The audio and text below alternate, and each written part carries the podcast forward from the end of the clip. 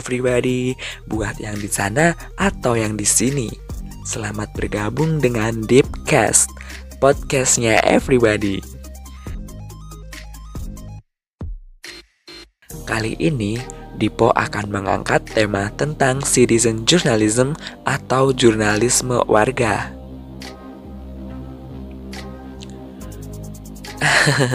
Apa everybody pernah mendengar sebuah istilah citizen journalism atau jurnalisme warga?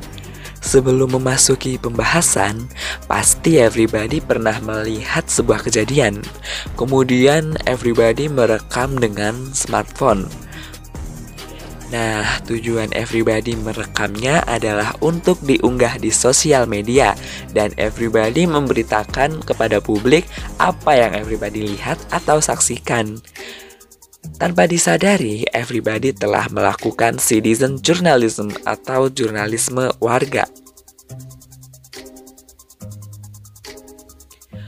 Pengertiannya apa sih citizen journalism atau jurnalisme warga itu?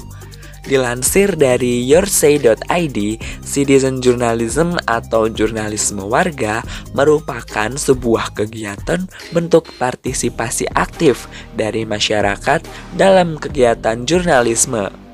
Kegiatan jurnalisme, ya, kegiatan seperti pengumpulan, pelaporan, analisis, penyampaian informasi dan berita seperti yang tadi Dipo katakan, yang melakukan citizen journalism atau jurnalisme warga, ya tentunya warga atau masyarakat yang disebut sebagai citizen journalist atau jurnalis warga.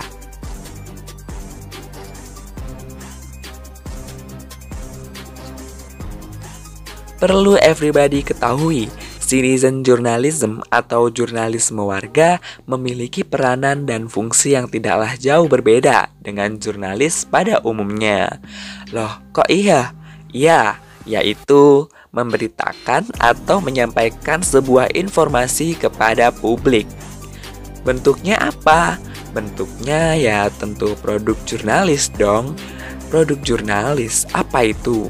Beberapa produk jurnalis yang dihasilkan citizen journalism atau jurnalisme warga yaitu berita, opini, serta listikel.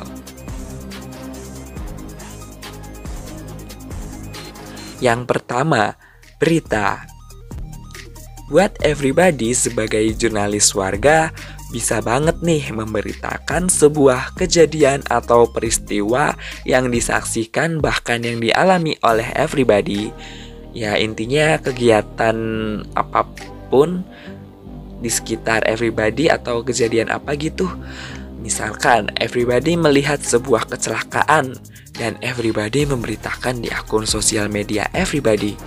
Dengan begitu, everybody telah melakukan tugas sebagai jurnalis warga.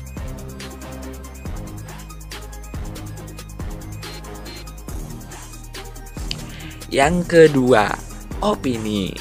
Opini merupakan pendapat atau pandangan dari everybody. Dalam citizen journalism atau jurnalisme warga, everybody bisa membuat opini atau pendapat tentang sebuah kejadian. Contohnya, everybody mengunggah foto yang diambil ketika ada pengumuman lomba. Kemudian everybody menulisnya dengan pendapat everybody. Misal, wah, keren ya, dapat prestasi seperti itu, uh, itu merupakan opini everybody yang akan dibaca oleh publik melalui media online. Kemudian yang ketiga ada listicle. Apa itu listicle? Mungkin singkatan dari list dan artikel kali ya. Listicle merupakan sebuah artikel yang berisikan tentang daftar dengan topik tertentu. Wah, gimana tuh? Ya, bisa dicontohkan. Everybody sangat handal memasak kue. Kemudian everybody membagikannya di media sosial. Tips membuat kue ala everybody anti gagal. Nah, seperti itu listicle sebagai bentuk produk jurnalis.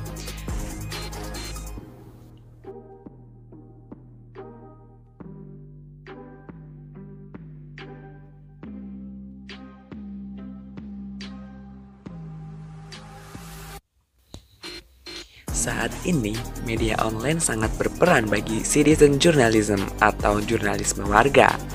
Apa perannya? Ya, sebagai ruang untuk citizen journalist.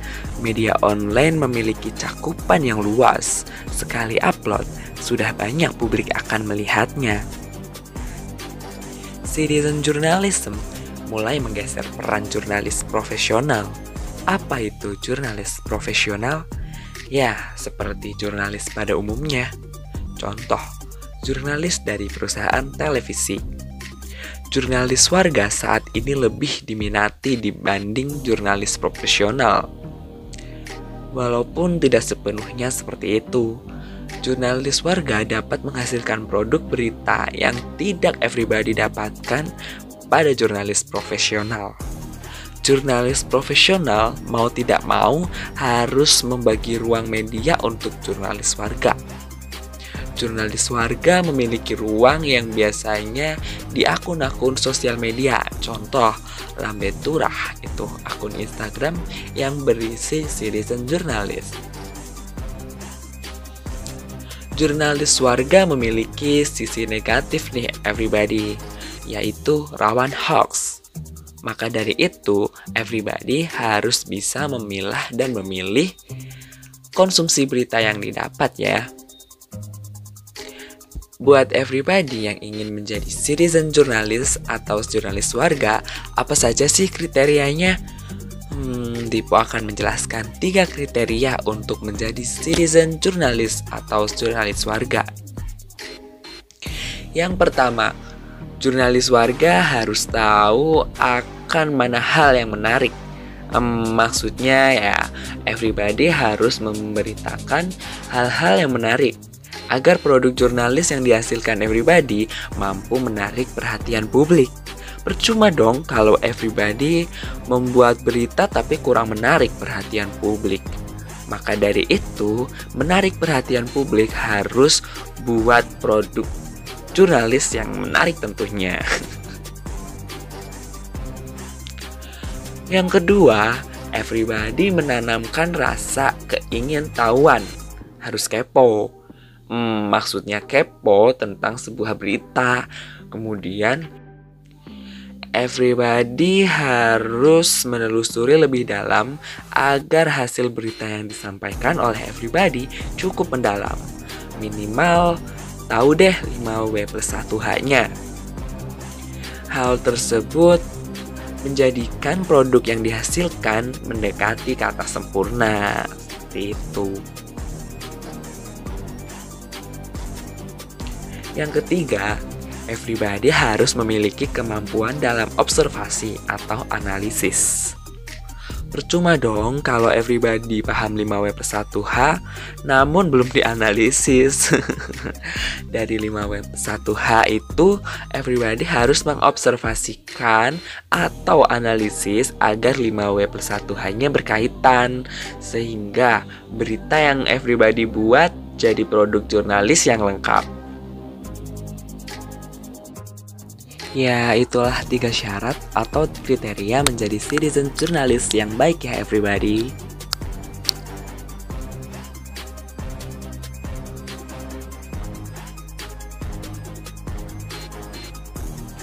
Baik, Dipo akan memberi contoh hasil dari jurnalis warga yang baru-baru ini beredar. Di akun Instagram Lambe Turah yaitu lambe underscore turah mengupload atau mengunggah postingan berisikan seorang warga merekam kejadian kerusuhan. Dilansir dari detik.com, polisi sebut ada 100 orang lempari pos penyekatan Suramadu dengan petasan. Wah, serem ya. Serem sekali everybody. Di pos sih mau dilempar ratusan uang. Dari video yang beredar, terlihat warga melempari petasan ke arah pos penyekatan di Everybody. Waduh, ganas ya. Mari kita analisis bareng Everybody. Dari video tersebut, seorang pria memberitahukan bahwa ada kerusuhan yang terjadi. Nah, sudah tahu kan pria tersebut sebagai apa? Betul sekali everybody. Pria tersebut sebagai jurnalis warga. Jadi, jurnalis warga tidak memandang siapa dia, profesinya apa, latar belakangnya apa. Yang penting telah melakukan penyampaian informasi kepada publik. Kemudian berita yang disampaikan dalam bentuk video tersebut merupakan berita yang menarik. Hal tersebut dapat kita buktikan dengan respon yang ada dalam kolom komentar tersebut. Bagaimana kolom komentar tersebut yang ramai karena videonya itu menarik. Oh iya, walaupun si pria tidak menyebutkan beritanya secara lengkap di video, namun publik dapat mengetahui atau menyimpulkan langsung isi berita yang ada dalam video tersebut. Itu dikarenakan pengambilan video yang menarik mampu menjelaskan berita tanpa dijelaskan oleh pria tersebut.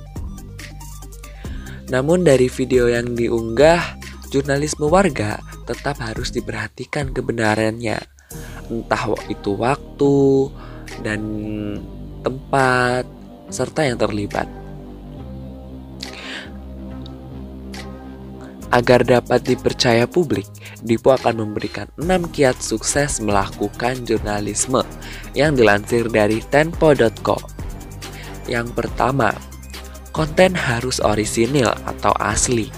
Jadi everybody tidak sembarang ambil dari konten orang lain ya. Kalau orangnya tahu, duh gimana dong? Yang kedua, etika publik. Artinya apa? Artinya kita sebagai jurnalis warga, everybody tidak boleh berbohong.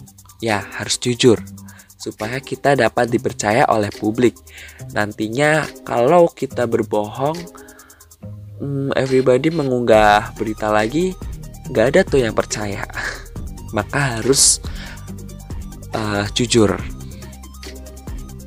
Yang ketiga, format cerita. Everybody sangat disarankan untuk menulis berita dengan format cerita. Gunanya apa? Supaya publik tahu runtutan berita yang everybody sampaikan. Uh, mesti harus 5W plus 1H yang diutamakan, namun kita harus hmm, menata bagaimana berita tersebut menjadi runtut supaya warga dapat warga atau publik dapat mencerna berita kita secara baik seperti itu. Yang keempat, konsisten. Everybody sebagai jurnalis warga harus konsisten dalam membuat berita, diberi jarak agar tidak terlalu berdekatan waktu pengunggahan. Kemudian yang kelima, spesialisasi bidang. Untuk dapat diminati publik, everybody mampu fokus terhadap satu bidang tertentu ya. Misal apa ya? Everybody membuat konten selalu tentang makanan atau tentang politik seperti itu. Yang terakhir, media sosial tentunya. Selain mengunggah di web atau beberapa platform, Sosial media sangat berpengaruh agar berita yang everybody buat banyak penontonnya. Terlebih, sosial media itu saat ini penggunanya sangat banyak dari anak kecil. Ya ampun, anak kecil. ya, dari anak kecil sampai dewasa hingga orang tua. Itu akan membuat berita yang everybody buat jadi banyak penontonnya seperti itu. Ya, itu tadi gimana caranya kiat sukses dalam menjadi citizen journalist supaya everybody tidak bingung gimana biar sukses menjadi citizen journalist.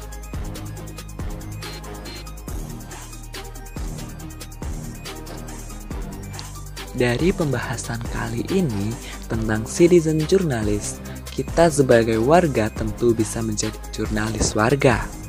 Namun, tetap memperhatikan kriteria serta kebenarannya agar berita yang kita sampaikan tetap menjadi berita yang positif, tidak hoaks, dan dapat dikonsumsi konsumen berita di mana pun dan kapan pun.